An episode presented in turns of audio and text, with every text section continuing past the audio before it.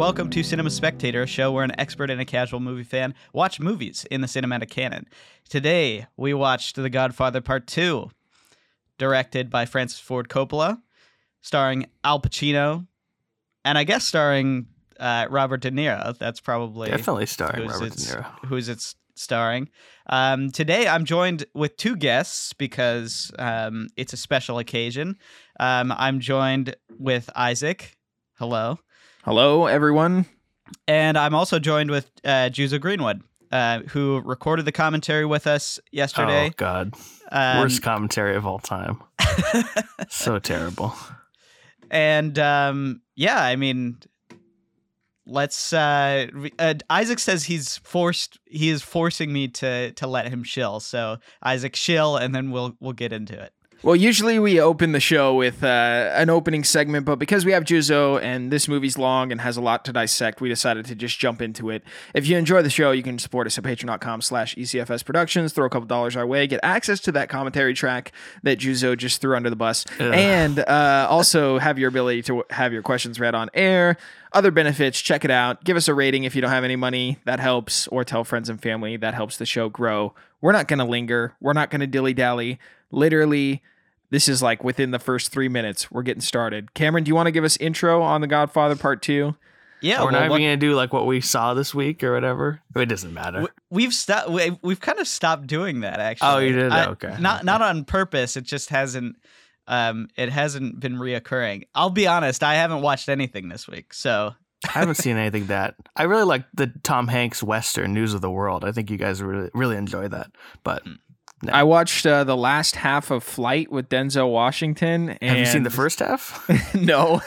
and uh, and uh, I watched more Justice League. There's like the ending finale of season one is like the Justice League in World War II, and it just linger. It's it's honestly horrible. The rest of the show's all right. So I'm just cracking into season two on HBO. I'm watching it with my brother. So there we go. We hit it for you. Flight is a great movie. I mean, it is, and also the opening crash scene is probably one of the best things uh, that director. It's, it's the director of Back to the Future. I think it's one of the best things he's ever done. So you should check that out at least. Yeah, no, I enjoyed what I saw in the in the ending half. I think it was pretty powerful. So Yeah, good movie. Really good. Isaac, have you ever seen Back to the Future? what the heck? Of course. What are you talking about? All right, all right, all right. I'm just checking. sometimes I sometimes I say things and you're like, no, and I'm like, what? Wait, what? That's what this show's about, you know. I know, I'm the right? dummy. Yeah, I don't, so- I don't. I don't. I don't watch enough of movies. I guess. But so. Back to the Future is like essential viewing. That's that's it's you can't be a you can't be a young man without growing up watching Back to the Future. Well, I was What are you, fascinated to hear to hear on the show you, you talking about seeing Harry Potter for the first time because I don't think I've ever encountered someone who's watched the movies. Well, first of all, just seen the movies for the first time in their twenties, but let alone seen the movies and not read the books. Because there's totally stuff where I'm like. Oh yeah, it would be very strange to see a man turn into a rat before your eyes. Because in the book, there's the context that sets it up. But since the, I have the book so ingrained in my mind, it's not surprising to me because I'm just like, oh yeah, he turns into a rat. Of course, you know, anyone would know that. But Dude, if- those yeah, mo- it's it's almost like nonsensical, and I, I think I can't judge those movies objectively because there's just so much stuff I just am able to fill in just from my brain, you know, uh, library of knowledge of Harry Potter. But yeah, it's weird. Yeah, that's it's totally true. I having that conversation, I was like, well, yeah, they they do talk about that a lot more in the books, don't they? Mhm, you're like, yeah. you're like this. Yeah, it doesn't make sense. Uh, what did you? Uh, you didn't finish that, did you, Isaac? so our, our like family event of watching them with my sister resulted in us leaving like halfway through four, and then movie. Austin, uh, my sister's husband, watched five without all of us and didn't want to watch it again. And then Oh no. now we're just on six, and I watched everything up until the last ten minutes of six, and then it was like Oh, God. it was eleven thirty, and I was like, you know what, I gotta go. I'm sure that they're gonna win or whatever. That's difficult enough without having seen two. Those are two pretty key movies. You My know, I mean, Six, I really like. I, I enjoy six a Six lot. is very good. yeah, I thought it was fun. I, I mean, honestly, like even with all the stuff that I don't understand going on in them, I think the movies are sort of charming and just kind of wacky out there. So I, I didn't I don't hold it against it. I just I just find it hilarious, honestly. Um, when I'm, I'm like, oh, of course, you know, uh, why aren't there, um, you know, weird love potions or whatever is happening there. So oh yeah, yeah.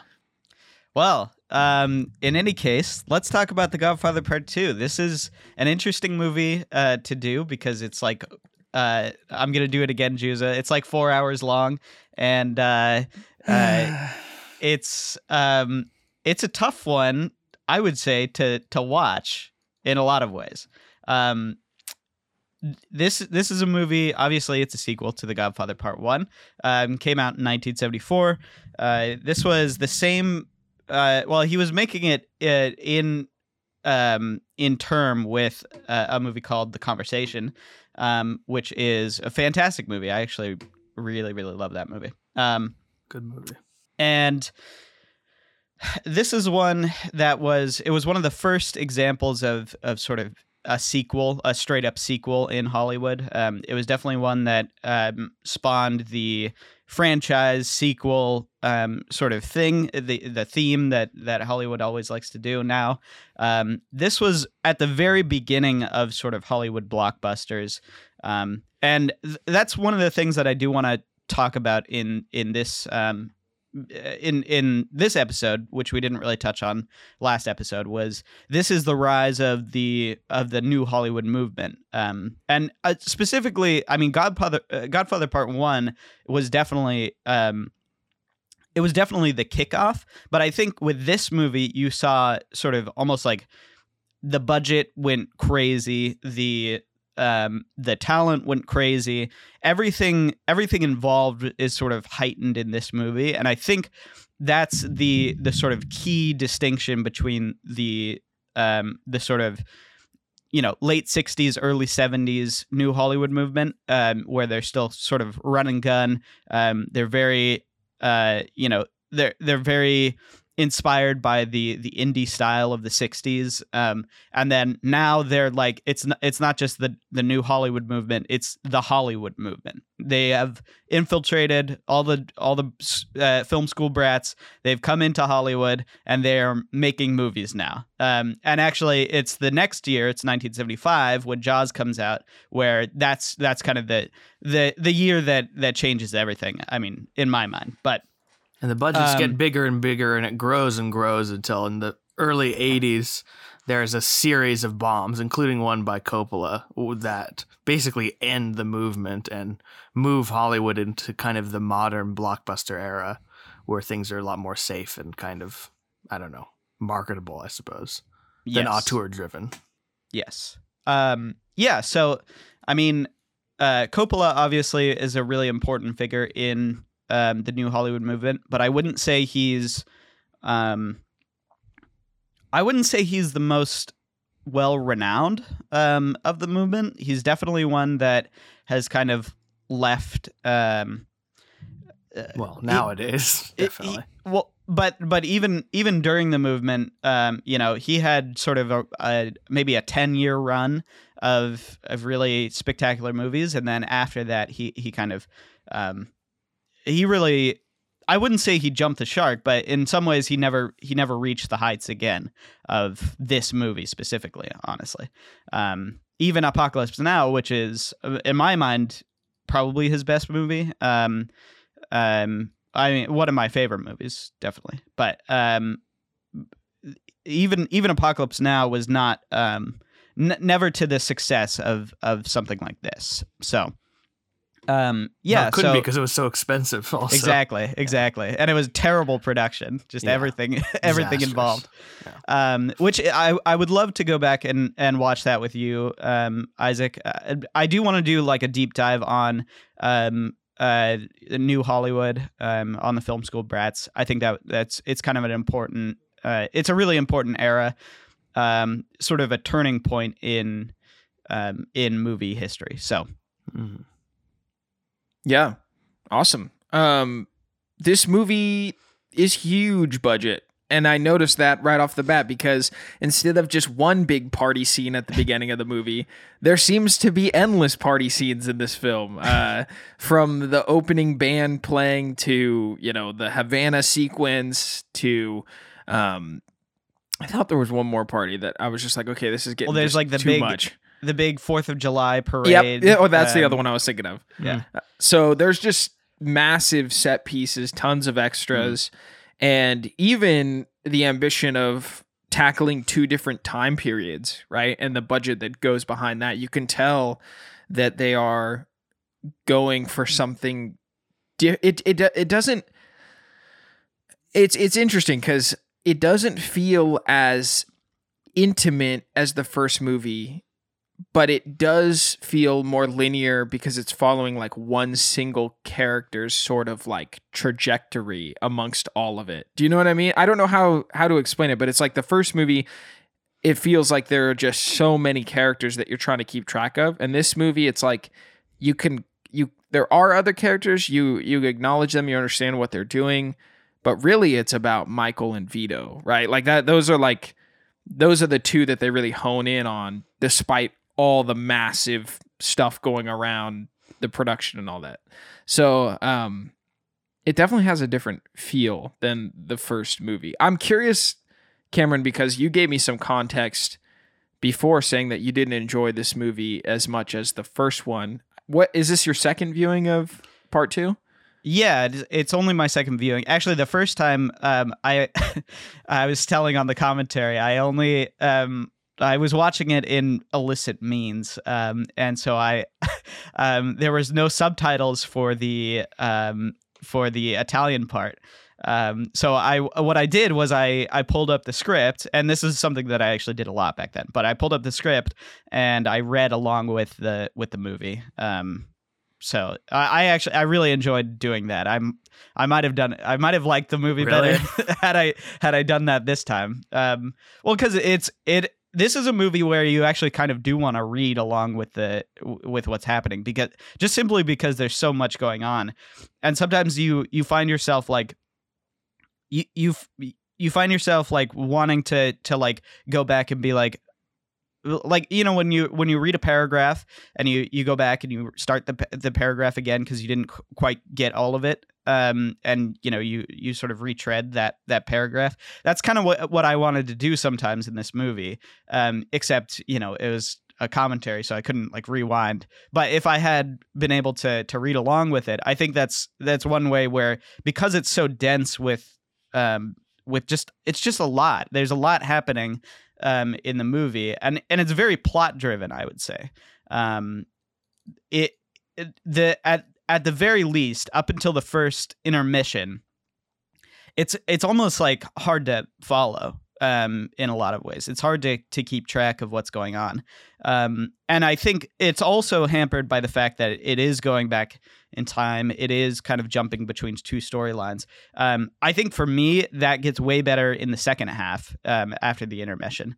Um, but the the first half, I think, um, is is kind of um, taken down a peg because you're you're even though you're following Michael and and his his story, you do, there's no direction necessarily in the first half.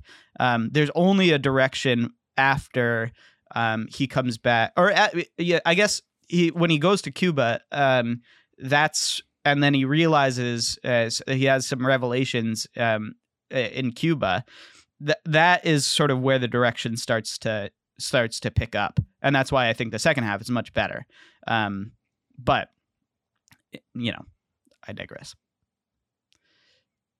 Juzo, I'd like to know your thoughts on the movie because Cameron has a little bit of. I, I mean, maybe you didn't clarify it, Cameron. Did you enjoy it a second time watching it more or less? That's kind of less less than the first time. Okay. How about you, Yeah. Juzo? What are your thoughts on Godfather Part 2? And even you can fill us in on your thoughts on Godfather Part 1 because I'm sure you listened to that episode and had some. Yeah, I, I did. Yeah, and I have many questions for you as a, we're talking about the Godfather one.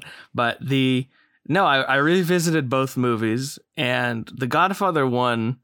Um, in some ways, I empathize with your point of view, and some because because the first time I saw it, I think it is hard to follow a lot of these things. It is a lot of you know politics and plotting and different characters to follow, and so. But once I got a hold of that, and I saw it the second and third time, I'm still talking. I'm talking the first movie it's great. Like that movie to me is just every scene is a home run. Everything about it is great. I saw it with my dad like at night after we had spent a you know a day I didn't get enough sleep. Like I was totally expecting to check out halfway through, and we were just riveted for three hours, just unbelievably great. And then the second movie, I don't know. I in some ways I feel more kind of a a, le- a sense of respect with that movie than enjoyment. The first movie is is a pleasurable experience that I I would just throw that movie on like for fun, but um well maybe not like for fun like Goodfellas or something like that, but but it definitely is enjoyable. The, but the the the second movie is is is um I don't know, I find it just incredibly languorous and incredibly um not like difficult, but just it just feels very long. Um, and there are elements in it that are great. There are sequences that are great, but there are also parts in it that feel a little bit more menial. It feels less connected to character the way it is in the first movie, where I think everything is tied to the relationship of Vito and Michael and Michael's um, sort of grand arc he goes through in Godfather 1. In the second movie, there are things that are connected to Michael's arc, but there are, there are also things that just feel like we ha- it, that are just telling the plot or like exposition or that sort of thing where it feels a little bit more I guess kind of like busy work, I guess is what I, how I describe it. Um, so it's it's definitely a good movie. There's no way I could say this is not a good film. Um, you know, it's just too well made, um, too well thought out in terms of the character progression, and ultimately the the tragedy aspect of the movie is is very um, affecting. But it's not to me. Um, it, it, it doesn't. It's not even close to the first movie. I would say it's not even in the same ballpark of quality. Yeah, I'm conflicted on my opinions about watching the second film because this is my first time watching both of the movies, right? And we had a conversation about uh, the first movie and talking about how like consecutive viewing or, you know, watching it more helps you chew on those characters and fall in love with them when their portrayal is grounded and very real in the first movie, right? And so it takes a little bit of time. They're not they're not kind of charismatic or over the top so you can fall into place with who they are. You sort of have to observe it, it, it almost feels like semi docu like a a documentary almost like where you're like viewing them and they're not responding in a wild way and then when they do you're reminded it's a movie right? Um so like the second movie and i don't i don't mean to compare it to like these films in a in a negative way, but like I think about the original Star Wars trilogy and then the context that the prequels give, right? And the prequels are not good films, right? But it's almost difficult to imagine the world around uh the original trilogy without the context of the prequels now because you're established in it, right? So watching part two for me was like a furthering establishment of the world around the first movie, right? You're continually reminded of the existence of the first movie, even in the like rewinds with Vito's character. And I was thinking to myself, right, like Vito's introduction and origin story was something that I wanted to experience in the first movie, even if it would have been out of the way and ruined the pace of the movie because it was like I can understand where this guy is coming from. You know, like I was like, I can root for this person. You know, he has a sympathetic story. Whereas my first viewing of part one, I was like, I'm not really quite sure why I'm following this person. I'm not really quite sure what I'm experiencing besides what Cameron was describing as like that that genuine interest of seeing behind the curtain and and the world the the mob culture right? Like kind of being exposed to that. I enjoyed how this movie tried to really hone in like with a microscope on Vito and Michael. And that to me as i talked about in my first review like it felt like it kind of removed those binoculars and I could begin to like feel these characters and and understand like who they are. And so for that credit, I enjoyed it, right?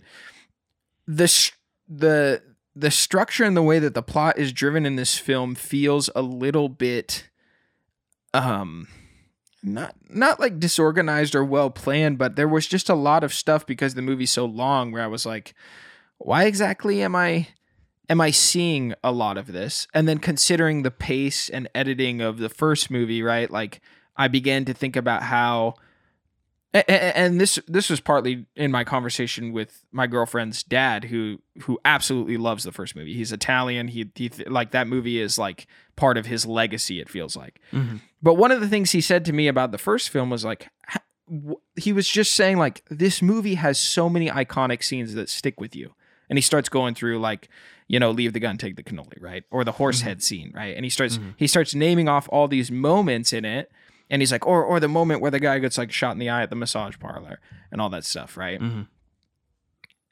And that sort of pace and iconic stature, even though I didn't like it, love the first movie, like I was like, he's right. You know, he's right. The first movie does have that memorable, like hardiness to it. And this movie just feels like the peppering all around that. I don't I mean like for me the 4th of July sequence was like super awesome in this movie, but there's so much of it that feels um extra. Like I just I didn't need it to be 3 hours long. There I just there were so many characters that I mean uh, for example like um the senator character who is sort of like an early introduced um sort of like like a counterforce to what Michael wants to do sort of falls flat and into place with Michael's plan and then I'm starting I'm just like well like I don't really understand like his impact as a character. I don't really understand like his his um like they're spending a decent amount of time with him for not much return is kind of how I felt mm. about his his structure and I and there were many scenes yeah. yeah there there were many scenes in this movie where I was like I feel like some shaving could have happened, and it left me with yeah. a confusion at the end. Whereas the first movie, it's like I understood it, but I didn't feel it.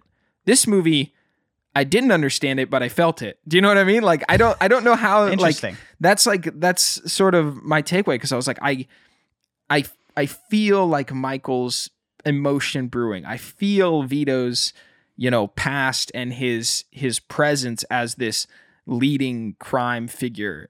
But I just, when the end rolled, I'm sitting there trying to chew on, like, okay, Michael's talking about, I only murder my enemies, not my friends. He doesn't understand the meaning of family anymore. There's that flashback scene of him at the table. I'm like, so he just I, I, I, like I'm sure that it's there's there's complexity because I was talking to my brother about it. He's like, "Oh yeah, that movie is very complex. You can pull it apart." Um, I was like, he just hates family, or he just he wants to destroy everything his dad built. Like, but I like I kind of like his dad now. You know, like I mean, because I just got the backstory right. So I'm I'm a little confused about the analytical takeaway of this movie. Well, and yeah, well, Michael, he's um, he's a difficult character because he goes from being totally outside the the family um, to by the end of the first one, and this is kind of what we were talking about on the com- commentary. By the first one, he becomes pulled in. He's sucked into this life, um, and then because and at the end, I think you see it again. This, this is what the flashback is for. Um, he gets pushed out because he was always an outsider. Um, he was always someone who was not involved in the family. He didn't understand the way that that things worked, and so now that he's become fully wrapped in it his mind has been sort of not not just corrupted, but he's become twisted in a way that um, he doesn't understand his family, and his family doesn't understand him. Um, there's there's a there's a complete severance between um, between these these two groups of people, um, and I think that's that's what the second movie does really brilliantly in my mind. Is it goes from Michael as a sort of protector leader you know someone who's who's the head of the household um, to being um, betrayed on all sides, uh, being completely alienated from everybody else in his family, um, and then remind being reminded at the end that he was always the outsider. Um, he was never the one who was supposed to lead. He was never the one who was supposed to be take a, take up the mantle. He was always supposed to be, you know, as as uh, Sonny said, his dad had high hopes for him. You know, and and that's that's what the impact of that last scene is and and what it's what it's sort of trying to to to establish in your mind is that he's not he's not the man for the job. Um yeah i just i felt like it was hard for me to pull that away and it makes sense what you're saying like i understand it because you're I, like it sounds it's just you've interpreted it it makes sense. Um it just I didn't I didn't get there with it, and maybe it's one of those movies you gotta watch more. I I agree with everything you're saying. Like that that makes sense. I just I was left really grasping that or really like trying to get there. I'm like I don't understand it. Like I wish I could understand it, and I don't know if it's just because it's my first time watching it or if it's the fault of the movie or something like that. So I'm I'm not in, I'm not entirely sure. Juzo, what do you what do you think? Well, the meaning of it, I mean, it definitely putting the, them side by side. I mean, seeing the contrast between the two of them is a big part of the first movie, but putting them in these sort of parallel structure really kind of like fully hits home Coppola's ideas about one person entering a life of crime out of, you know, survival providing for his family, and in many ways out of compassion, compassion for his family, and also compassion for his community. You know, him him because part part of his you know taking out that guy, you know, the uh, Fanucci when his gun catches fire is uh, you know to free the neighborhood from this guy who's just you know treating everyone horribly, and then Michael, of course, is is doing all this you know to serve his own ego and to serve just his sense of of control. And even at the end, Hagen is kind of like, "Do you really need to kill everyone?" And he's like, "Well, yeah, I do. I have to kill all my enemies. It's just what I do." And, you know, and so it's he's completely devoid of any, you know, he he has nothing. He doesn't care about anything. And it's like, you know, there's definitely. Um, I, I think my dad wrote this actually in his he, the movie has been talked about in comparison to the idea of the American dream a lot. I know my dad when he was in college he wrote an essay about this and it was you know about how you know it it starts as something that's idealistic and aspirational and romantic and it becomes just you know running your family like a business and and just sort of like calcified into something really cold and unfeeling and and cruel in many ways. Um, so that's I mean that's what I get. You know, there's definitely a lot, a lot to get out of the movie in that regard. Um, my complaints about it are more sort of gut level, I suppose, than uh, intellectual. Well, I'd like to hear some of those because I'm having a hard time because I spent a decent amount of time trying to think about like how I felt about this movie, and I'm very unsure. I'll just say it outright. Like I'm not I'm not I'm not sure how I how I feel about this film yet. So I'm curious to hear what the experts have to say about it. Like Juzo, what are some of those nitpicks that turn it off compared to the first for you? Ian, it's it's tough because there's not there are not really scenes that are bad. There's not really anything in it that's that's like horrible. It's just there are just parts of it where I'm like, oh, uh, another scene in the courtroom, another, you know, Hyman Roth going on about whatever nonsense he's talking about. And I don't know. I'm just I'm just bored watching it, and it's just not. And it to me, and it's as I said earlier, it's it's devolving away from from Michael's character. And whenever it, it goes back to Michael and his wife, or Michael and Fredo, that to me is where it, it gets. Oh, I, I become uh, compelled again. And I think that's yeah. why the stuff with with De Niro and Vito works so well because that you're seeing in every scene you're it's revealing something about his character and, and about his uh, journey from immigrant to mobster basically. Um, and you know and also those scenes i just think are just really well done. Like i think just de niro is uh, I mean, it's not it's not that Pacino isn't Pacino's fantastic in the movie, but De Niro is just so compelling and so kind of vivid watching him, and and um, and those scenes just look great. They they just have like a beautiful. I, I just love the kind of nostalgic look of the uh, early turn of the century stuff, and uh, Little Italy, New York. It's just it's just beautiful. And I think you said earlier the whole Fourth of July assassination sequence is is I think by far the best set piece of the movie. I mean, I, I do love the scene between uh, Michael and his wife at the end. That's a, another great scene. But as a set piece, that whole thing of killing Fanucci is just amazing. Yeah. Yeah, I mean, in my mind, the problem with the movie comes down to specifically like it it it feels like it needs to be shaved down. It feels like it needs a little bit of um maybe just clarity i guess. Maybe like maybe cut cut out some of the things. I i was i was thinking about it when you were talking because you know there's there's obviously the the the famous george lucas quote is that there's there's two movies and one of them doesn't work. Um and uh which i don't i don't think is very true. But um my uh, I literally think this there's no world outside of 1974 where um where these wouldn't have been like a sequel and a prequel. like there's no world um you know 20 years later, 10 years later, it doesn't matter. This would have been um a sequel and and a prequel. Um and but then I was thinking about it and, and how much less I wanted to see that. Um because like I don't want more of of those scenes. Like I don't want more expansion into the narrative. Um, I don't know if you would need to, but I'm sure uh, with the Vito stuff, I'm I like that's like uh, maybe a third of the movie. Um, and like I probably could have watched the whole movie of the Vito stuff, but yeah, I, I mean, know. yeah, I could see the, the, some expansion there, but the, but with Michael, it's just like it's it's pretty laborious, especially I think the first hour um, is just not good. Not that it's not good, but it's just it just never captures my interest in the same way that the first one does.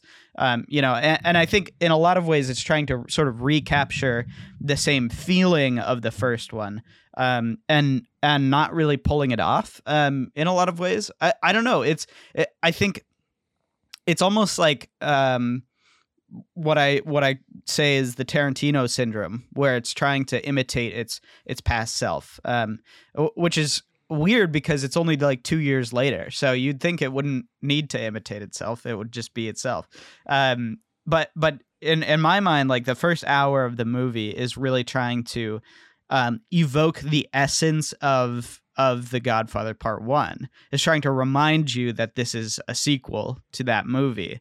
Um, you know, with the with, with the you know see Michael is dealing with you know the the people in the in, in the dark room and there's the party going on outside and there's you know and it's like it's like retreading some of this ground that almost doesn't really need to be retread um it, it's i don't want to say like it's a parody of its of of the first one but in some ways it kind of feels like that it feels like there's um there's like a little bit of imposter syndrome going on. Um, and yeah, I mean, I don't, I don't know. It's it gets it gets much better during the later half.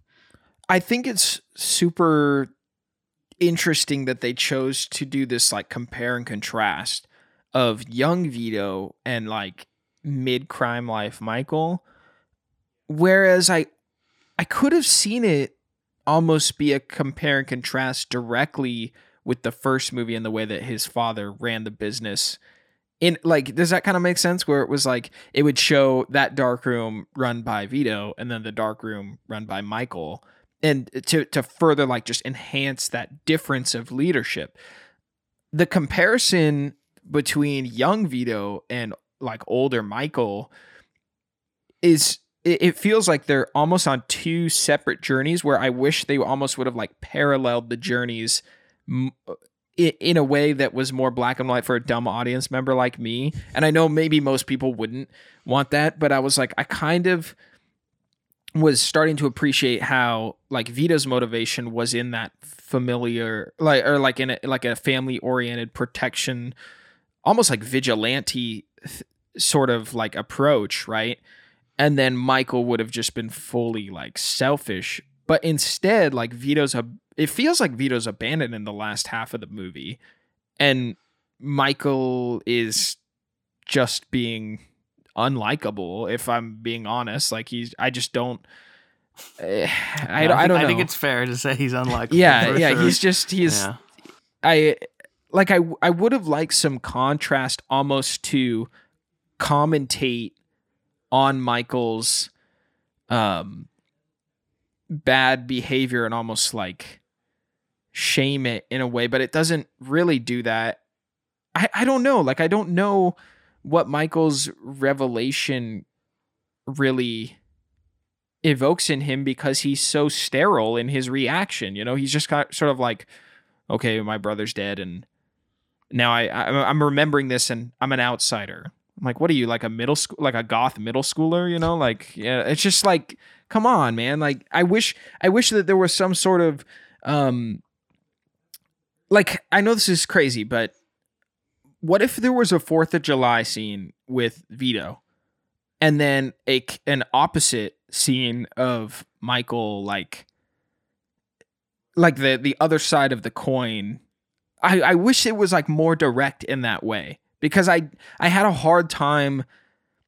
I had a hard time like embracing the back to like the the the rewind in time when it felt so disconnected from what Michael was, even though I know they were trying to show that those differences that we're talking about. Like I, I wish they felt more connected so that it would lead to a greater impact at the end, right? I think I think there's an inevitable i i contrast that you can't avoid just because their situations are so different. Because you can't. There's not going to be a scene where Michael stalks and kills someone because Michael is the head of a crime family and Vito is just like a, you know, he's just a guy at that point. But I think I think Coppola makes the point pretty clear by having showing the reasoning behind the hits that Michael puts out on people as opposed to those the ones that you see Vito doing. Vito kills a guy who's harassing the neighborhood and threatening his family and being just a real jerk and then he kills a guy who killed his mother, you know. And then Michael by contrast, even though it's not like a one-to-one contrast, but you are seeing like he's killing people. First of all, he's killing his own brother and he's killing out of paranoia and out of selfishness and out of greed. So I, I you know, you there are you are seeing those parallels, and also another thing you're seeing, or in some ways maybe it's like you're seeing a contrast by its presence, the the presence of his love of Vito's love of his family in that section of the movie, and the way he cares for them and spends time with them and seems affectionate. And then the, Michael, who doesn't spend any time with his family and doesn't really, you know, and the way he treats his wife is terrible, and the way he treats his kids is, you know, basically completely absent. Um, so even though it's not a, it's not a direct, you know, it's not them both killing a guy on the Fourth of July. It's it's you do see the contrast, I think, still. Yeah. Yeah. No, I can.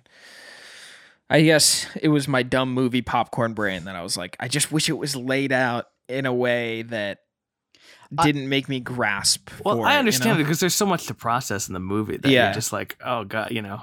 Well, I do think I do think it's a little bit strange because um, there's there's way more time you spend with Michael than you than you get with Vito, um, and that that almost makes you feel in sort of the pacing and the structure of the movie. It almost makes you feel like um, one is one story is more important or one story is more like heavily leaned on, um, and and the second story is more of like an afterthought. Um, and and I but I don't think that's true even necessarily. Like I think I think Vito's story maybe is more enjoyable for sure um, because it's you know it's a single so, sort of a single operation that you can you can understand that you can get behind his motivations and at the end it's very satisfying you know? He has that full circle in the same way that uh, that I think the first one ends in a very satisfying way. Um, there's a there's like a full circle um a full circleness to to Vito's story.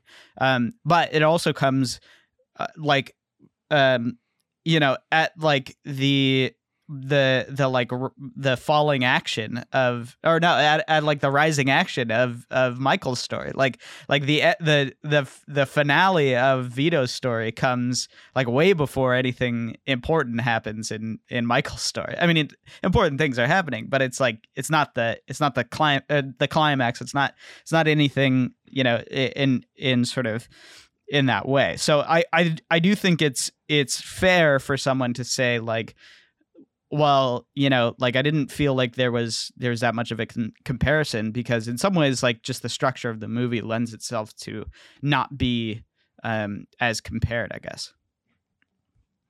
Yeah, and I found uh, like there were so many different set pieces and locations that they were jumping between in Michael's story for like everything in Tahoe was super cool. Like I was like I really Beautiful. enjoy this aesthetic. It's it's it's different, it feels fresh and then they're he's talking about going to Florida, which I can't even tell you if there's a scene in Florida. I can't tell if they're in Florida or Havana. Like I and I know that's weird, but I they talk about Florida so much, and then all of a sudden he's in Havana, right? And I'm like, wait, what is? And then there's oh, the Cuban Revolution is happening. I'm like, what the heck? Why is all this stuff in here? I And think um I think Roth lives in Florida, right? Yes, I think So Yes. th- that scene in the house is is technically in Florida, but you don't get like it. It doesn't really matter. I don't need it I don't need it like shots of palm Title trees and card, and yeah. like yeah like Mi- Miami Beach or something. I, I, but they spend so much time showing context of dumb parties and context of It's like true, other it's true. things. Yeah. And then all of a sudden, oh, now we're in a court hearing. I'm like, what? Where did this come from? You know, like I didn't understand. Like that that came out of nowhere. Oh, it's now we're gonna explain it. Like five minutes later, when the guy who got strangled didn't die, and uh, now we're having these court hearings. I'm like, okay, like I just I I'm I'm lost with understanding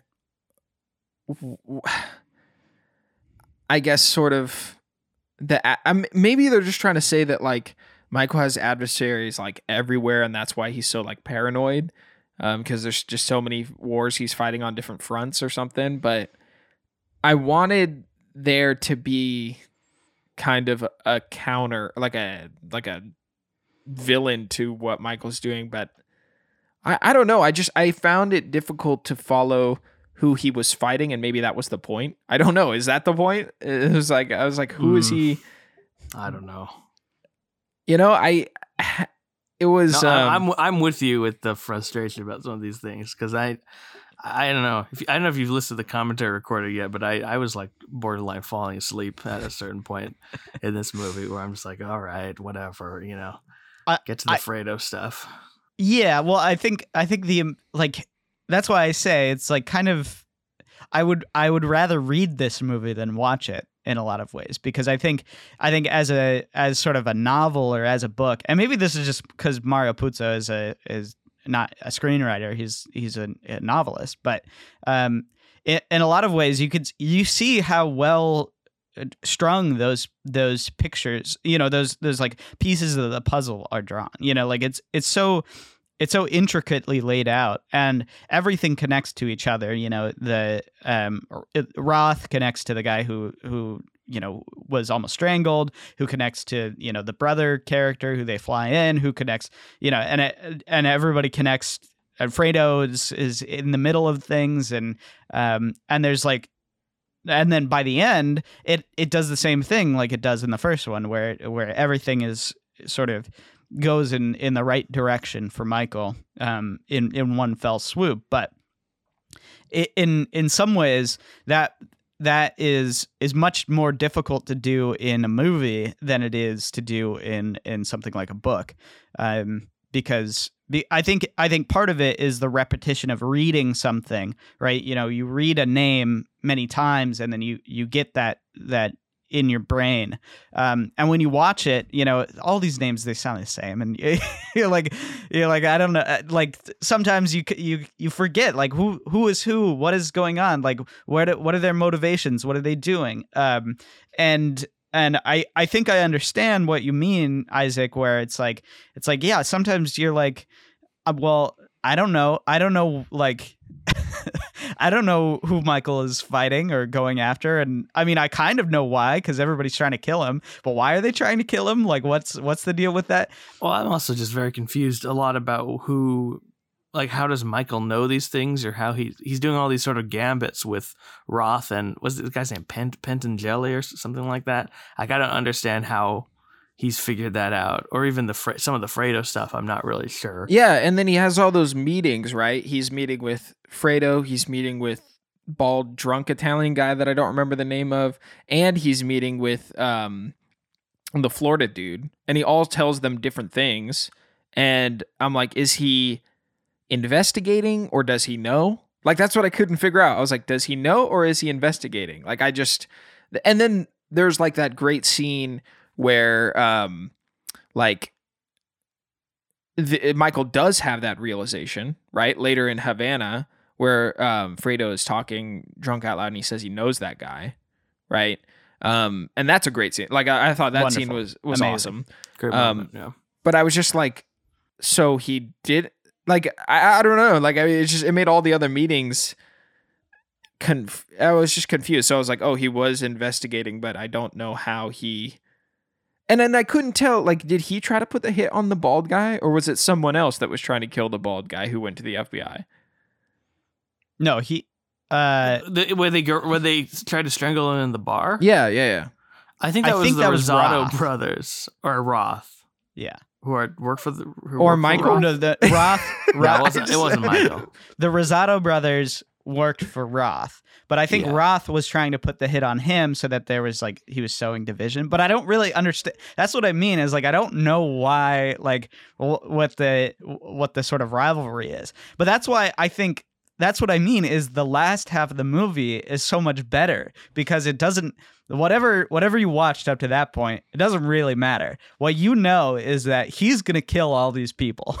And like michael in in some ways he turns into and this is what i was saying on the commentary he turns into um a like a horror movie villain. Like he turns into like um like a ghost or like a you know like a like um like Freddy you know like he's he's someone who is who climbs out of the shadows to to kill people. Um and and in the first movie it's more like he's the organizer. Um but in this movie it just feels like he's he's he's there. He's there. He's he's the one I think the first movie it, it was it was a calculated hit in all, in all of these situations. In this one, he's this is revenge, um, which is what makes it it almost scarier than than the first one. Um, it, it's this is this is going for blood. Um, I don't know. I just it doesn't feel as good as the revenge that Vito gets in Italy, right? And Yeah. that's why I almost and and then the reason I I brought up like comparing contrasting for a dummy viewer like myself, right? Is I would have thought that instead of flashbacking to the scene where Michael's left at the table, which I do think is a good flashback, I think it adds a lot to where Michael is and what he's feeling. But I was like, I would have rather had like very fast cuts between um Fredo getting shot in the boat and Michael watching from the house, and then Vito like stabbing the guy who killed his parents, you know? Like what if that was just like interspliced? That interaction like would have elevated so much of like the diff like the hard difference between who Vito is, like why he's killing and and where his motivation is and how Michael is just like bloodthirsty. He's not even doing it. He's just watching it. You know, like it's like that would have been like way more impactful and almost like again, you were saying, Cameron, like it justifies the entire that would have justified the entire time spent with Vito and the background. Like it would be both of them crescendo at the same time. Like that's that was what was so frustrating for me. I was like, I wanted to feel that crescendo for both of the stories in a similar place so that I could understand why I was watching both of them. Even though you're right, Juzo, like you can compare them. Um, but I agree about the pacing. I agree that it's the the the, the um the sort of whiplash of, of the pacing between the two sections is is is not fantastic. I I think if you were to cross cut them the way you're talking about, it might seem a little like almost too too on the nose or too. I th- I think it would almost seem moralistic or sort of like he was Coppola was like really trying to like make like shame Michael almost in a way that I think would be a little bit too obvious. But um, I don't know. It, it would be kind of interesting, I suppose. Um, but de- you definitely do get the contrast in, in the in the movie as it is because of Michael.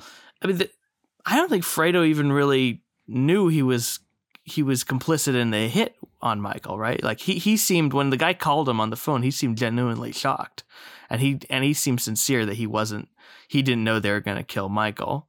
So you know, Michael is really just killing him because he's paranoid and because he's you know just so you know obsessed with control over people. Well, and also he he eh, he felt betrayed. I mean, I think I think that's the biggest motivation. He just felt betrayed by Fredo. Um, and nothing nothing that Fredo could have done to say I didn't know, I didn't mean to do it. It was almost like um like that that moment you know it, it, that that la- final meeting in the chair um the, the famous chair with Fredo, um which I love I just love that sequence it's it's incredible That's that's yeah, kind of, that's the third great scene in the movie. Yeah. um the you know that sequence he says he says i didn't know michael they approached me. Um and and michael says something like um like and you believed them? And that's the only thing he says um to fredo. He says he says you believed that story? And then he goes on um to sort of deflect in the, in the rest of the conversation. Um and so like it's almost the it's it's all he's betrayed not even just by the action but by the the stupidity and the disloyalty of Fredo. Um, he, he's betrayed by by everything that that that Fredo has done, whether purposeful, um, has led to the position that that Michael's in. Um, and and so he's almost he's almost blaming. I think he blames Fredo as well for the um, for the probably for the breakup of his of his family. Um, and I think I think that's kind of the um, I don't know. I, I think that's that's in a lot of ways that's the the the thrust of the rest of the movie. Um, is is everything hi- his his entire motivation from then on out is is you know don't kill Fredo while my mother's alive, but that's he's he's gone. You know he's he's he's a liability to me.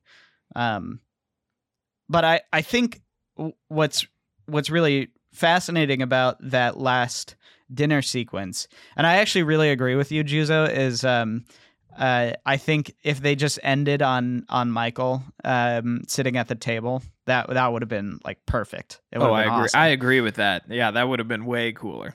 um but the um the last scene the, that that last scene the only person who's standing up for him in that scene is fredo.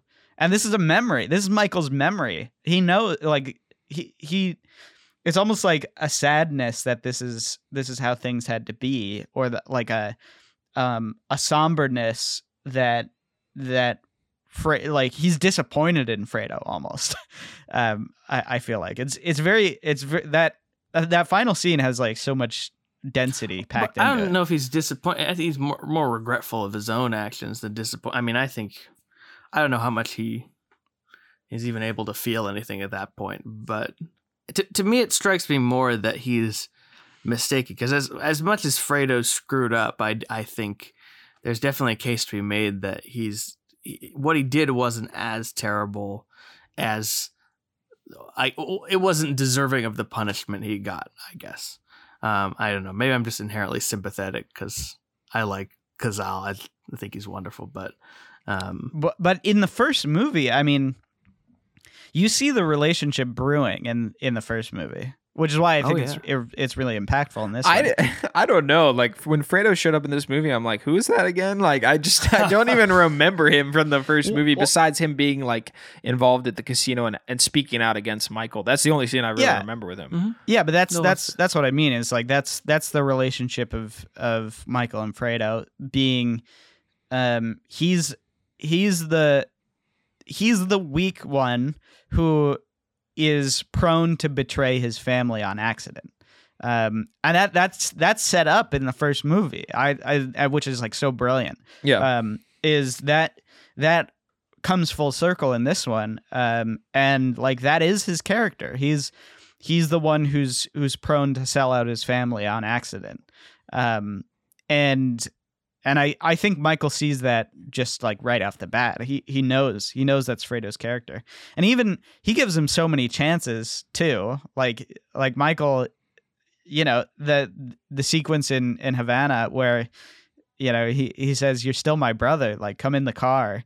Um, you know I said jokingly like Fredo made the right move to not go in the car, but like, um, but but in some way, I think I think Michael was genuine in that, um, in that moment. Like I don't think I don't think Michael wanted any ill will on on Fredo. I think he knew he knew what happened in in some ways, but I I think he was willing to give him um, another chance, um, until he realized how dumb Fredo is.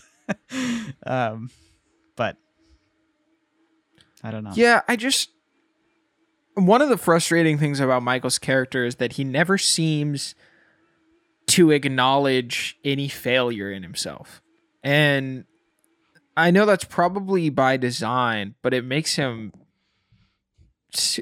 just almost unbearable for me to like want to watch, you know? Like I'm like you're just not very like I just find it difficult to even find sympathy because I, I maybe like maybe it's just me. This is probably a subjective issue, but if I'm watching like um films about like these you know evil criminals or something like that, right?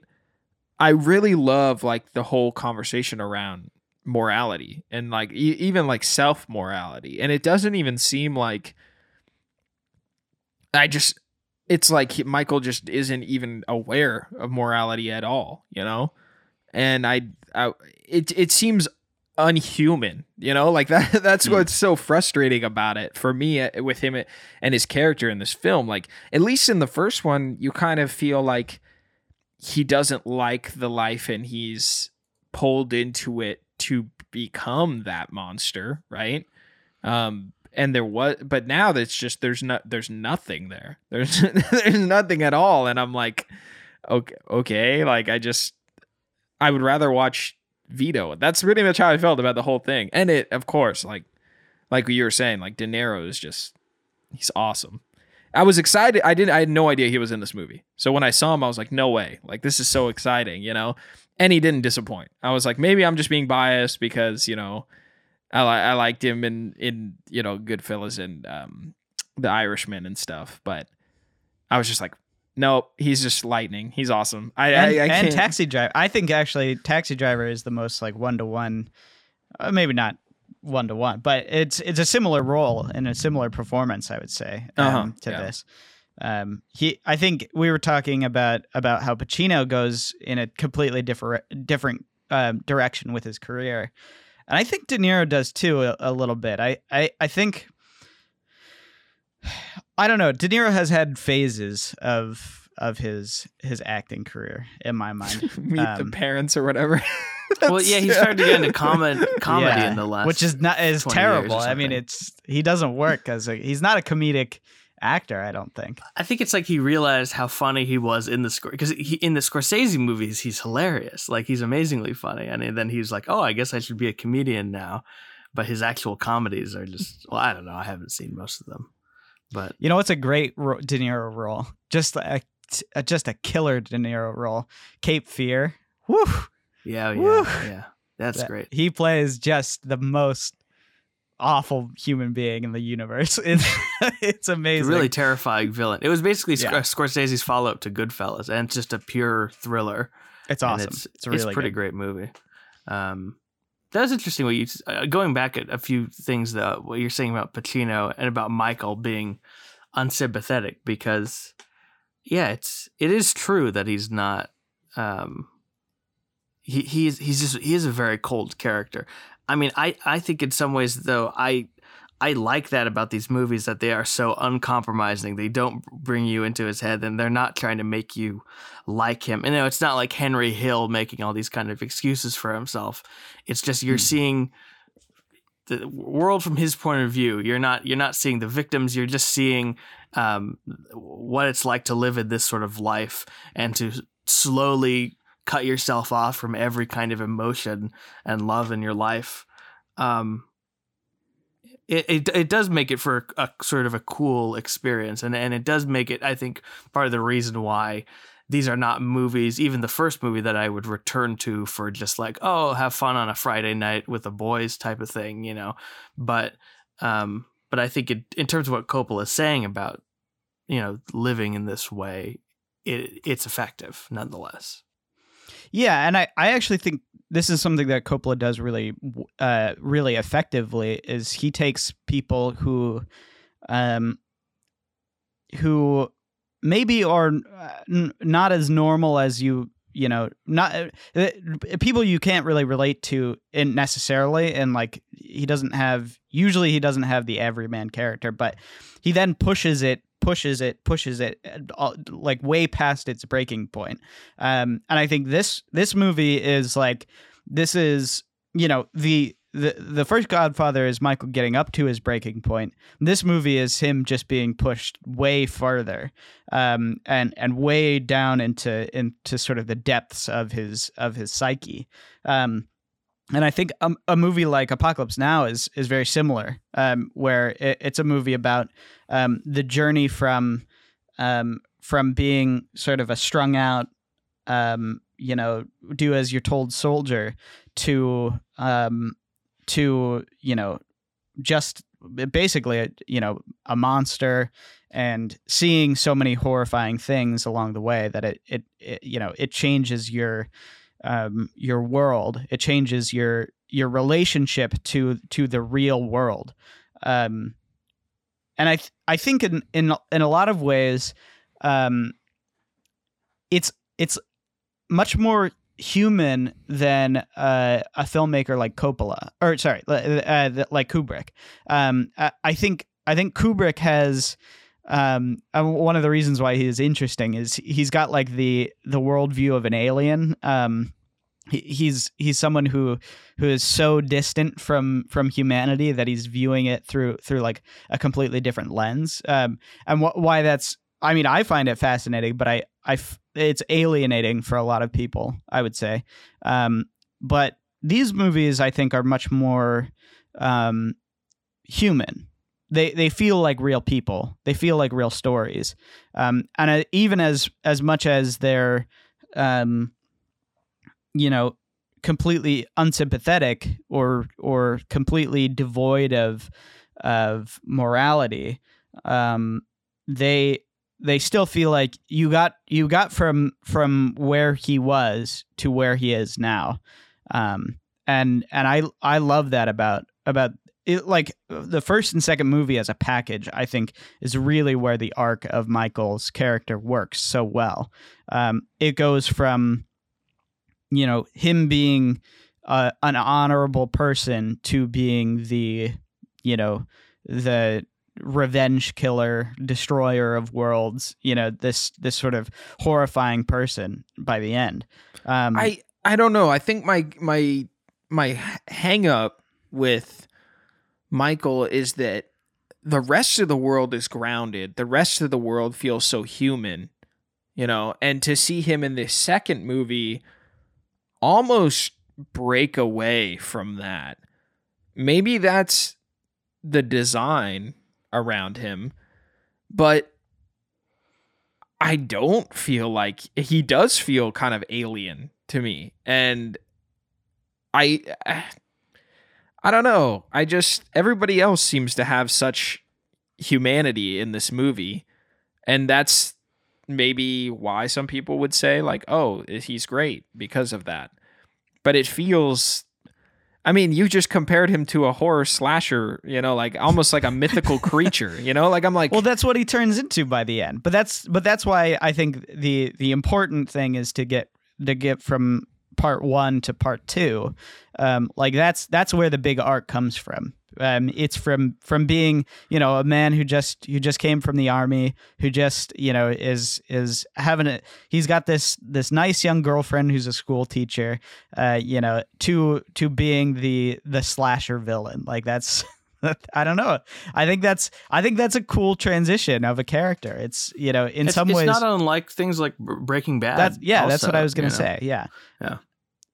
It it turns it turns someone who is who is perfectly reasonable, perfectly honorable, uh, but feels like he has a duty to his family or a duty to his, um, you know, to to this to this side of him. Um, to you know someone who's who's completely paranoid um, destroying the relationships with his family, destroying everything that that his dad sort of built up, um, you know, destroying those relationships, um, and then reflecting on on sort of how he got here from from the path that he was on. Like I think I think that's really neat. I think that's that's like such a cool um, storyline, and in, my mind, I I don't know, I I I don't want to say I'm conflicted about the movie because I I do really enjoy it. I did really I enjoyed watching it this time um, a lot. Um, but I th- I think if you can sort of get past the hangups of um, the fact that it is really long, the fact that you're not really going to follow a lot um, in in the first hour hour and a half. Um, the fact that it's a little bit alienating um, and hard to to to get involved with in some ways. Um, there's a lot of special moments in this. There's a lot of special.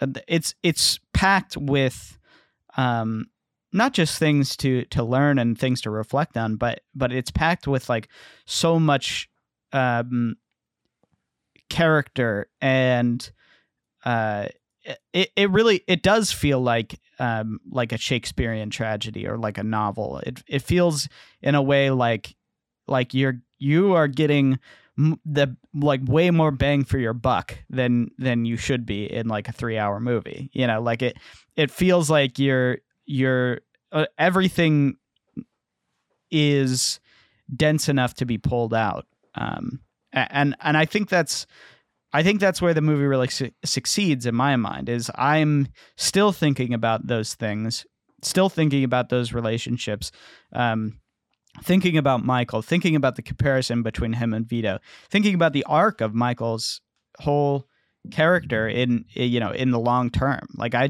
I don't know, I think that's it's honestly really impressive at how much is packed into so little, I guess yeah, I, we've been spending a lot of time being fairly critical or, or really dissecting the second movie. I think I want to close our thoughts on The Godfather part one and two, like sort of in a package. Because the last episode, Cameron and I didn't give it a rating. We didn't even go over the shot of the film. And I think this movie ricochets a lot off the first one. Um, I want to have a conversation back to the origin of like what this show is about for the casual viewer. Cameron, you mentioned in your first uh in the first film's review that this is like an active watching experience, right? Um I have a ton of difficulty like feeling like I can recommend these movies. Uh I just they feel vi- like just extremely difficult for me. And i don't i can't even really fully I, i've tried to explain within these last like what if you can include the two episodes like about two and a half hours of conversation like why i'm feeling this disconnect with them. And i lo- like there's so much i i enjoy about them too. I hope i'm not being too down on them. I mean one of the scenes I couldn't stop thinking about was like how Vito kept like buying fruit as a young guy and how that just calls back to like the first one. I'm like, not the fruit, you know, that's mm-hmm, such a sad mm-hmm. scene, you know, in the first one. Um, but I just,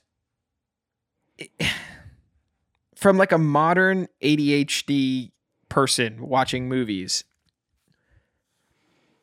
I, this feels like a homework assignment, you know? This feels like a book. You could say that, right? Like it feels like reading the Grapes of Wrath and sitting there and and pulling out all the good stuff, but it takes a lot of time to chew on.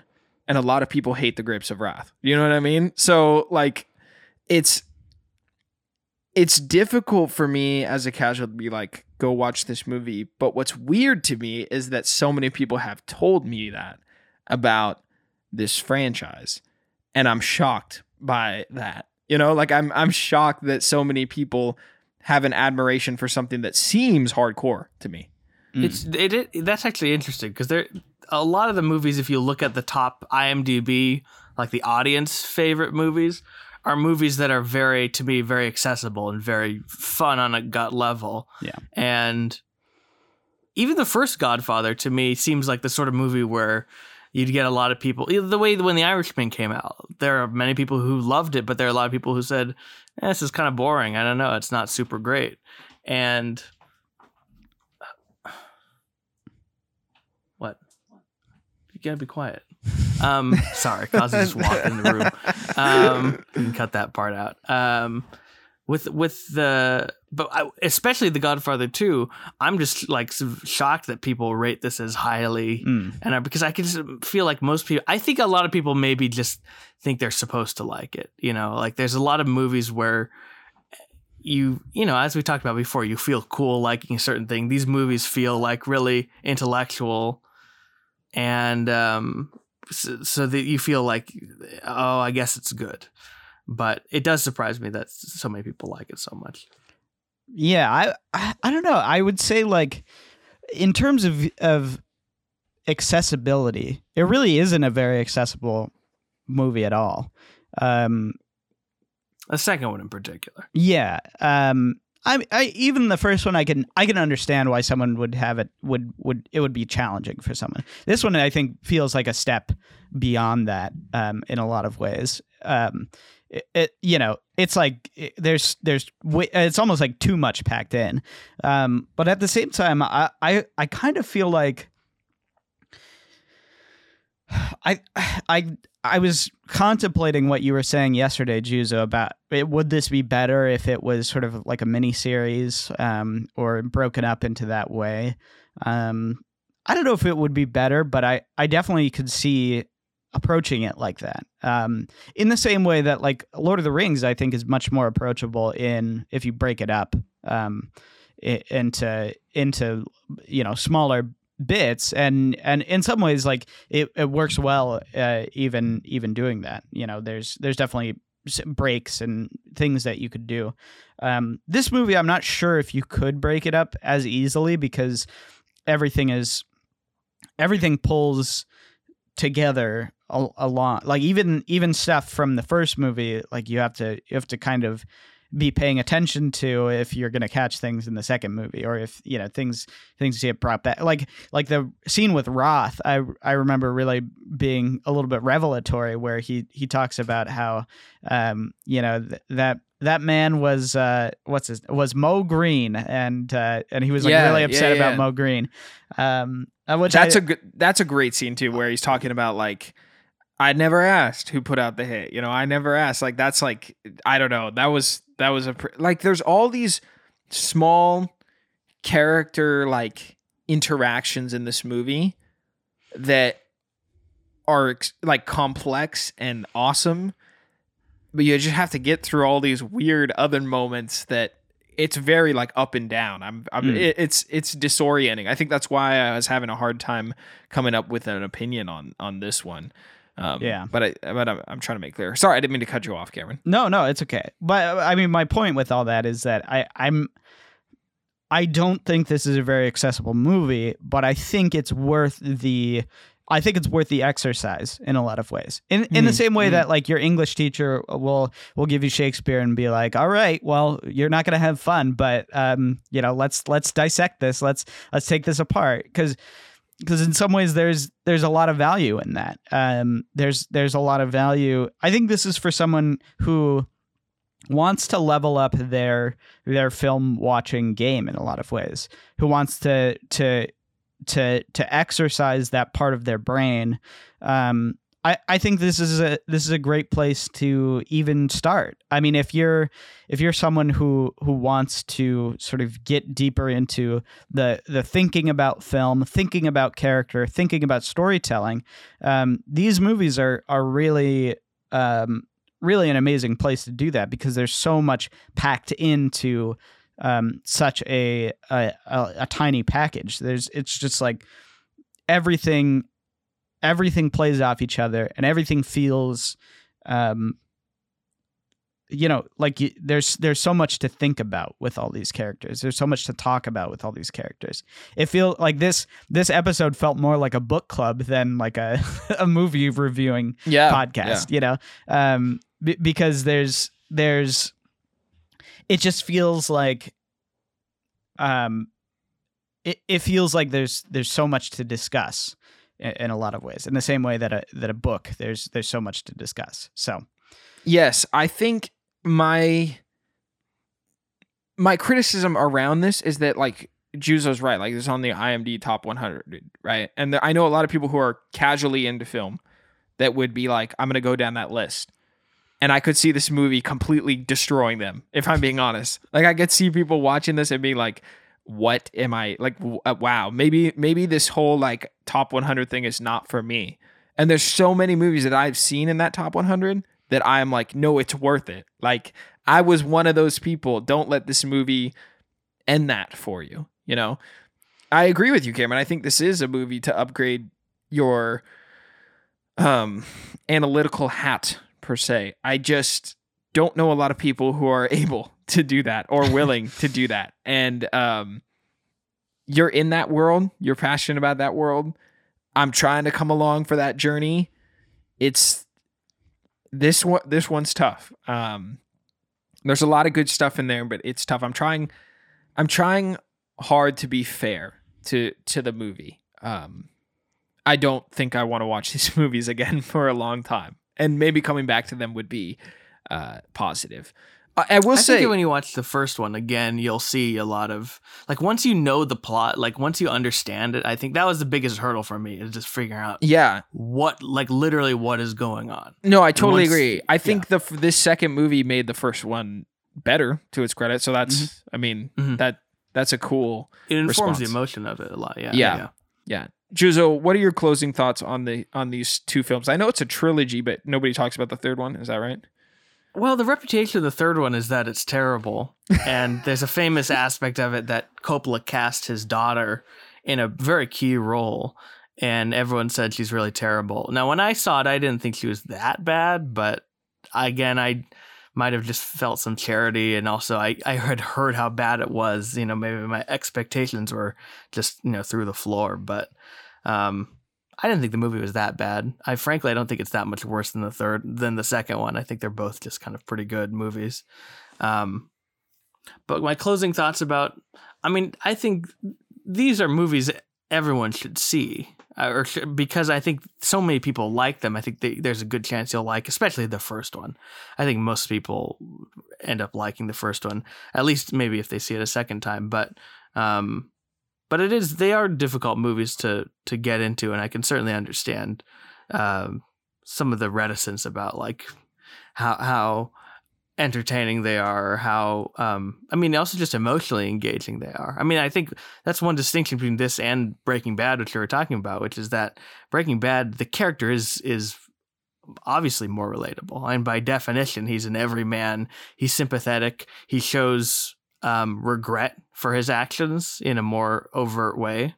Um, I don't know if that really makes one of them better than the other, though. I certainly, I think I like Breaking Bad a lot more than The Godfather, even the first Godfather. Um, and I do think the expansive nature of a TV series. We're talking about Ozark as well. Mm. That that can lead to a, a a more a lot more depth and and having relationships fleshed out, family relationships fleshed out more in a way that the movies can't. And I don't think it's a, as big a problem in the first movie, just because I think what you're seeing in the even though there's things that even like Fredo is kind of underdeveloped in that movie, it almost doesn't matter because every moment in that movie that you're watching, at least to me, is so well crafted that you're like, I don't know, it's hard to find fault with something that's this um, brilliantly made. But I think um, that it's um, it, it's it's it's worth if you haven't seen it, you're definitely checking out especially the first one. But just know that you know you can't don't watch it when you're tired. Don't you know you have to pay closer attention than you would. I think you know something like Goodfellas, you know, is telling you a lot of these things, and it's not. And I, by the way, when you guys were talking about Goodfellas, I, I, I don't think Goodfellas is any less deep of a movie or any less uh, lesser of a film. I think, in fact, it's probably a greater film than The Godfather. Um, but it's just it's just two different approaches to the same subject matter. Well said. Well said. Cameron, I'm I'm stamping for both of them for the curious on this. Like you got to be bought in. You got to be ready to go for it. Uh I don't know if I was ready to go enough. And maybe that's what resulted in my reaction. The second one I felt more prepped just because of the first film. So, Mhm. um And then that made what- you that made you appreciate the first one more. Yeah. Which is kind of interesting. Yeah, no, I, it's part of. I think that's part of the experience with watching these, right? Yeah. Um, Cameron, what do you think for everyone, for casuals, curious, cinephiles?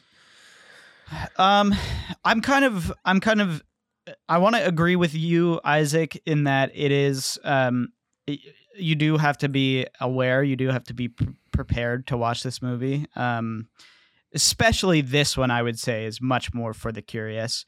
Um, the the first one, I I could probably put it at everyone, um, because it is one of those things where you know, I think, I think.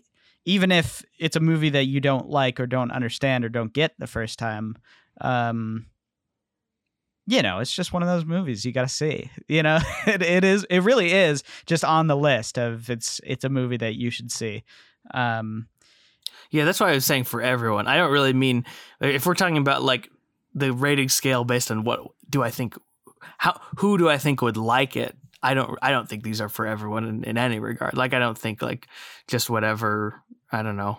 I'm not sure like someone like like you Isaac or, or like I'm not sure if you watch them with Jules like what she would think of this these Oh, movies. she or- hated the first film. yeah, she yeah. hated it. She thought it was like not only.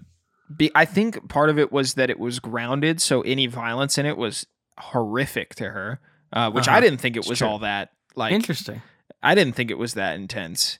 Um, Yeah. But to I her, think she the, was like, well i think the v- violence in the first one is actually much more shocking and much more um abrupt i think it catches your you way way more off guard than this movie this movie there's there's less violence and there's more like setup to everything um yeah, B- but but the first movie i think is one where it's like everything that happens is just it's it is um it it does feel brutal i think. Um even if you don't see it you know it, it, it- the it's not like people are like you know getting their heads blown off or something. It's not like even i think goodfellas probably has more violent sequences probably. Um There's there's more violence in it, but the Yeah. tone of The Godfather is so laid back that it it those parts stand out more harshly than they do in Scorsese's movies. And, Yeah, and in, you- in some ways, it almost like scares you. The violence, you're like, you're like, whoa! Like there's, so I I can totally sympathize with Jules it, in that it is it's pretty upsetting. There's there's stuff in the in that first movie where you're like, shoo, geez, you know, you're like, that's that's serious. Whereas, I mean, you look at the scene with like Fredo's death and the gun. Like you see the gun just barely out of the frame. It's just zooming in. You know what's coming, right? Um, mo- I feel like most of the deaths in this movie are set up with so much time that you know it's coming in part two. Whereas the first one, it's like I'm buying fruit and bang, bang, bang, bang. You know, like what the heck just happened? Or like Luca right? Brasi, he just walks into a bar and you know, and then stab Yeah, his yeah, hand. yeah, and yeah. You're like, geez. That that one scared me when I was uh, when I watched this in high school. I was like, oh my gosh, like that's yeah, his that's eyes bu- yeah, bulging out. yeah, yeah. Yeah, th- th- there's also a, a thing that Coppola sort of he never scores the violence too. I think we were Yeah. talking about this, Cameron, how how he doesn't. Um, it's it always comments on the violence after the fact, but it always happens very harshly, like not with any kind of you know um, dramatic. It's just very matter of fact. Um, and that's makes it very effective. Uh, yeah. Yeah, no, totally. Cameron, do you want to close out? Uh, any final? Th- I mean, we we've covered a lot, so We have. I do want to talk about the uh, the shot of the film um, for both of them. Probably um, for for me. I mean, there's so many in this uh, in this movie that are that are just beautiful. Um, I love the I Juzo was talking about the his gun on fire, um, which is is awesome. Um, I think the sequence um, where where Fredo is is talking to the kid, um, you know, as he's fishing and he's talking about the his you know his hail marys. I think it's just like so so wonderful. Um, and um, I was trying to think. There was one other. Um, Walking in front of the fireworks. Yes, yes. When he, oh, when De Niro is at the end after he shoots, um, shoots the guy. Fanucci, yeah, yeah. He's he's walking he's walking down the street and there's these fireworks that are going after you know behind him. It's it's just gorgeous, gorgeous set piece. Um, Yeah. and then in the first one, I'm trying to think of the one that sort of that stands out to me. Um, I don't know. Well, you you guys go for your for your Godfather Part Two um, shot of the film. For me, I really enjoyed the part with De Niro on the roof. He's like put in the upper left quadrant of the screen and it's following along. The frame is sort of split at the lower part by the roof edge.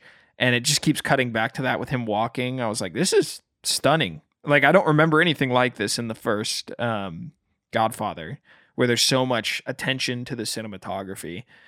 The, yeah, the second movie, I think, has a lot more of those shots framed well. Although I did notice that the second movie had this I don't know if it was like an ISO grain or something because everything was so low light, but it just seemed grainy. I, I've seen older movies that look sharper. I don't know if it was the way it was filmed or it, it was very weird, but It could be where you were wa- wa- watching it too. I um, watched it on Amazon um, streaming. So I it was just Was it in like darker scenes? I feel like I might have seen that. There's a too, little bit actually. of grain, yeah, but that Yeah. but there's a lot more. I think there's like more dark sequences in this movie, probably. Um, Mhm. Like a lot of it happens at night, and Well, I noticed it early on, like when I was trying to look at the backgrounds for Tahoe. So in the outdoor sections, it was grainy. I was like, what the heck is happening here? So I wish maybe there was a way I could see it in some sort of restored form because I think that would have looked amazing. But um, yeah, that for me, it was the rooftop like pan follow. um, Juzo. Uh, well, you said most of mine from the the second movie. Like I love, yeah, of course, De Niro hiding and then shooting the guy and his cloth catching fire, the the fireworks, and then the the third one that's a classic shot is, um, young Vito looking out. The Statue of Liberty is reflected. Mm. That's just an amazing Beautiful. shot. And I also really like when they arrive at Ellis Island and there's these beautiful sort of tableaus following, like, and then tracking across all the people. That's really nice. The first movie is less uh, showman like, and I thought it was really funny, Isaac, how you were saying it. You felt like you were watching through binoculars because when I was watching with my dad, he was commenting on how much of the movie is shot with telephoto lenses, which Mm, actually would mm, give the movie yeah. that effect. And um, the the first movie, it's not really like a fancy shot in terms of like, oh, beautiful cinematography, but I think in some ways it might be the most impactful one is when there's a, just a push in on Pacino when he's sitting um, and he's about to kill Sollozzo That's what I was gonna say. That's what I was gonna say. Yeah. Yeah, yeah, and it just um, he's the guy's talking to him, but he's not really hearing it. It just he's just pushing in, and, And then the he- subway is getting louder and Yeah, louder. yeah, yeah. Yeah. The sound in that scene. That's probably the most exciting moment in that in that movie for It's sure. It's an incredible scene. A- Yeah, And then for Um, me, I love um, uh, I love the shot of uh, you know they drive up, you see the the Statue of Liberty, then there's the the sort of like wheat field in front, um, and he's Oh, like, ah, I'm gonna take a look, I gotta take a leak, and Oh, yeah. just a, Oh, that's uh, great. just an amazing shot. A similar one, um, and the guy's hand comes up. yeah, yeah. similar one in the second movie where uh, there's it's it's Vito. They're stealing the rug, and there's um there's the doorway, um and and you see the police officer, and and he's sort of he's like you know about to, he's ready to shoot. Um, Clemenza is standing there. Yeah, yeah. That's right. That's an ama- that's an amazing shot. Um, One other one I like in the first movie also is that is when Vito dies in the tomato garden. That's just Mm. kind of a beautiful moment. it's too. it, yeah, that's that's that's a just a great scene in general. I mean, it's it's just so so sweet and interesting. Um, I'm trying to think of the other ones for the for the first movie. Um, yeah, it's it's not quite like you said. It's not quite as showmanly. Um, although I do I I do still think it's it is beautiful. I mean, it is a, a beautiful movie. Um, just the lighting, everything everything involved. There's there's this like you know there's this like glow and everybody has sort of this um you know contour. It looks like a um um uh like a like a, a renaissance painting it's like it's very um it's very beautiful in that way Um, There's a direct lighting moment that I noticed in the second movie at the very beginning when the senator's talking to Michael in his office and he's like half lit. His face is super dark, but he begins to threaten Michael. He walks forward and his like Mhm. whole face begins to like be lit by the light and it's just um it's like he's his challenge to Michael, like his power challenge is like coming forth, right? In that scene. Yeah. And there's a lot of cool moments of lighting, especially in the first one with uh, anything in the office, right? Oh yeah, yeah. No, I love all this stuff with Brando in the office. It's that's great. Classic Gordon Willis I know lighting. That guy was just he's on another level. something else. Yeah, Well, very interesting. Yeah. Can I say one more thing about the movie? Do go for if I- it. Yeah, yeah, We're running a little long. We're gonna wrap it up Yeah, and do it. Yeah, I know, but the, the, it was just I was James Gray, the director, was talking about The Godfather, and he said something really interesting, which is that it's the hardest great movie to make, and because there's no gimmicks to this. I'm not sure if I've said this to you, Cameron, but like there's no, th- there's not like a, a a a high concept. It's not about like an important subject, you know, you know something that would have an emotional weight to it there's not even really any super there's well composed shots but there's there's none of the showmanship you see in scorsese's movies Mm. i sort of wonder if that might be why it, the movie also is kind of a little hard to get into because all it is is just a great story well told or pretty well told in the sec in the case of the second movie. I guess maybe the second movie has a little bit of a high concept of the cross cutting between the two of them or going back and forth but um it is sort of when you compare it to all the other movies in the top 250 it's not there's not the you know big emotions and and you know sentimentality of Shawshank or the real time kind of like intensity of 12 Angry Men or something like that and certainly not the um flashiness of something like Goodfellas or Pulp Fiction or whatever you know it's just it is just I mean it's it's more akin to a Sidney Lumet movie than a Scorsese movie in many ways um and I just like I don't know. I wonder if that's sort of why it can be difficult to get into. I think. Yeah, good thoughts. I mean, I can't refute what you're saying. So Yeah, it's just I don't know. Just a small closing thing. Anyway. Yeah, I I think you know, Cameron, we're not doing part three. Is there, do you have any reasoning for the audience for that? Besides the fact that you just don't like it. I don't know. I, I haven't seen it. You so- should watch it. so Isaac. I, I, mean, I oh yeah, know. that's right. Cameron has. I have I haven't seen it. So the reason we're why we're not doing part three is it's not considered like a um like a genuine classic. It's not considered part of the, the canon. I it's not nothing other than that. I not that I have anything against it. I haven't seen it. So um the You guys should just watch it. You, I mean, even if you don't do it on as a main episode, you should. I, you should just watch it as the completion of the thing. No, Because- if it cracks four Yeah. hours, I'm out. I can't. no, no, it's it's shorter than both of the other ones, but it's um I don't know. I even think in some ways because Michael is such a different character in that one, he, and he's a little bit warmer, and he's not. He's more like modern Pacino. I think it, it might actually have fewer hurdles, especially for you, Isaac, just because it's not it's not this like icy, emotionless psychopath. Um, at least as far as memory serves. I saw this like six years ago, but you should definitely check it out. I'm definitely gonna watch it. Uh, you know, refresh my memory, see if I think it holds up. Well, we'll see what we do next, Cameron. Do you have it? Did you have a different vision, or maybe we'll just maybe we'll just dive into three? Um, no, I think we're gonna. Um, I haven't decided, but I think we're gonna do um, uh, another filmmaker month um this next month. But um, I gotta pick who we're doing. Um, Juzo had a good idea about uh, a documentary month as well. I think that would be good. But I would like to pull him in on that um, because I. Uh, I'm not like a, a documentary expert in any way. Um, I've I've definitely watched my fair share of documentaries, but it's not, you know, um, it's not my area of expertise. So, um, yeah, I think I, I'm I want to pick three documentaries I think are you guys would love and are great, and then one that Isaac will literally never have me on the podcast afterwards. And I think that'd be a week for great, great podcast. Oh, jeez. Oh, jeez. All right. Well, with that, I think we'll wrap it up. Juzo, thank you for joining us uh, for this episode. Thanks for having me. yeah, some extra context. Cameron, thank you for being yourself. Um, and uh, we post every Monday. If you enjoy the show, uh, we're going to be doing more movies and feel free to go back and listen to our last episode or other episodes if you're interested in, on some of our takes. Juzo appears on some of those shows as well. Uh, we love you guys. Thanks for supporting the show and everything, and we'll see you next week. Cinema Spectator is an ECFS Productions podcast executive produced by Darren O'Neill. If you want your name read in the credits of the show, you can check us out at patreon.com slash ECFS Productions to achieve this status. Thank you, Darren, for the support, and for the rest of you, we appreciate your support as well. Have a good one.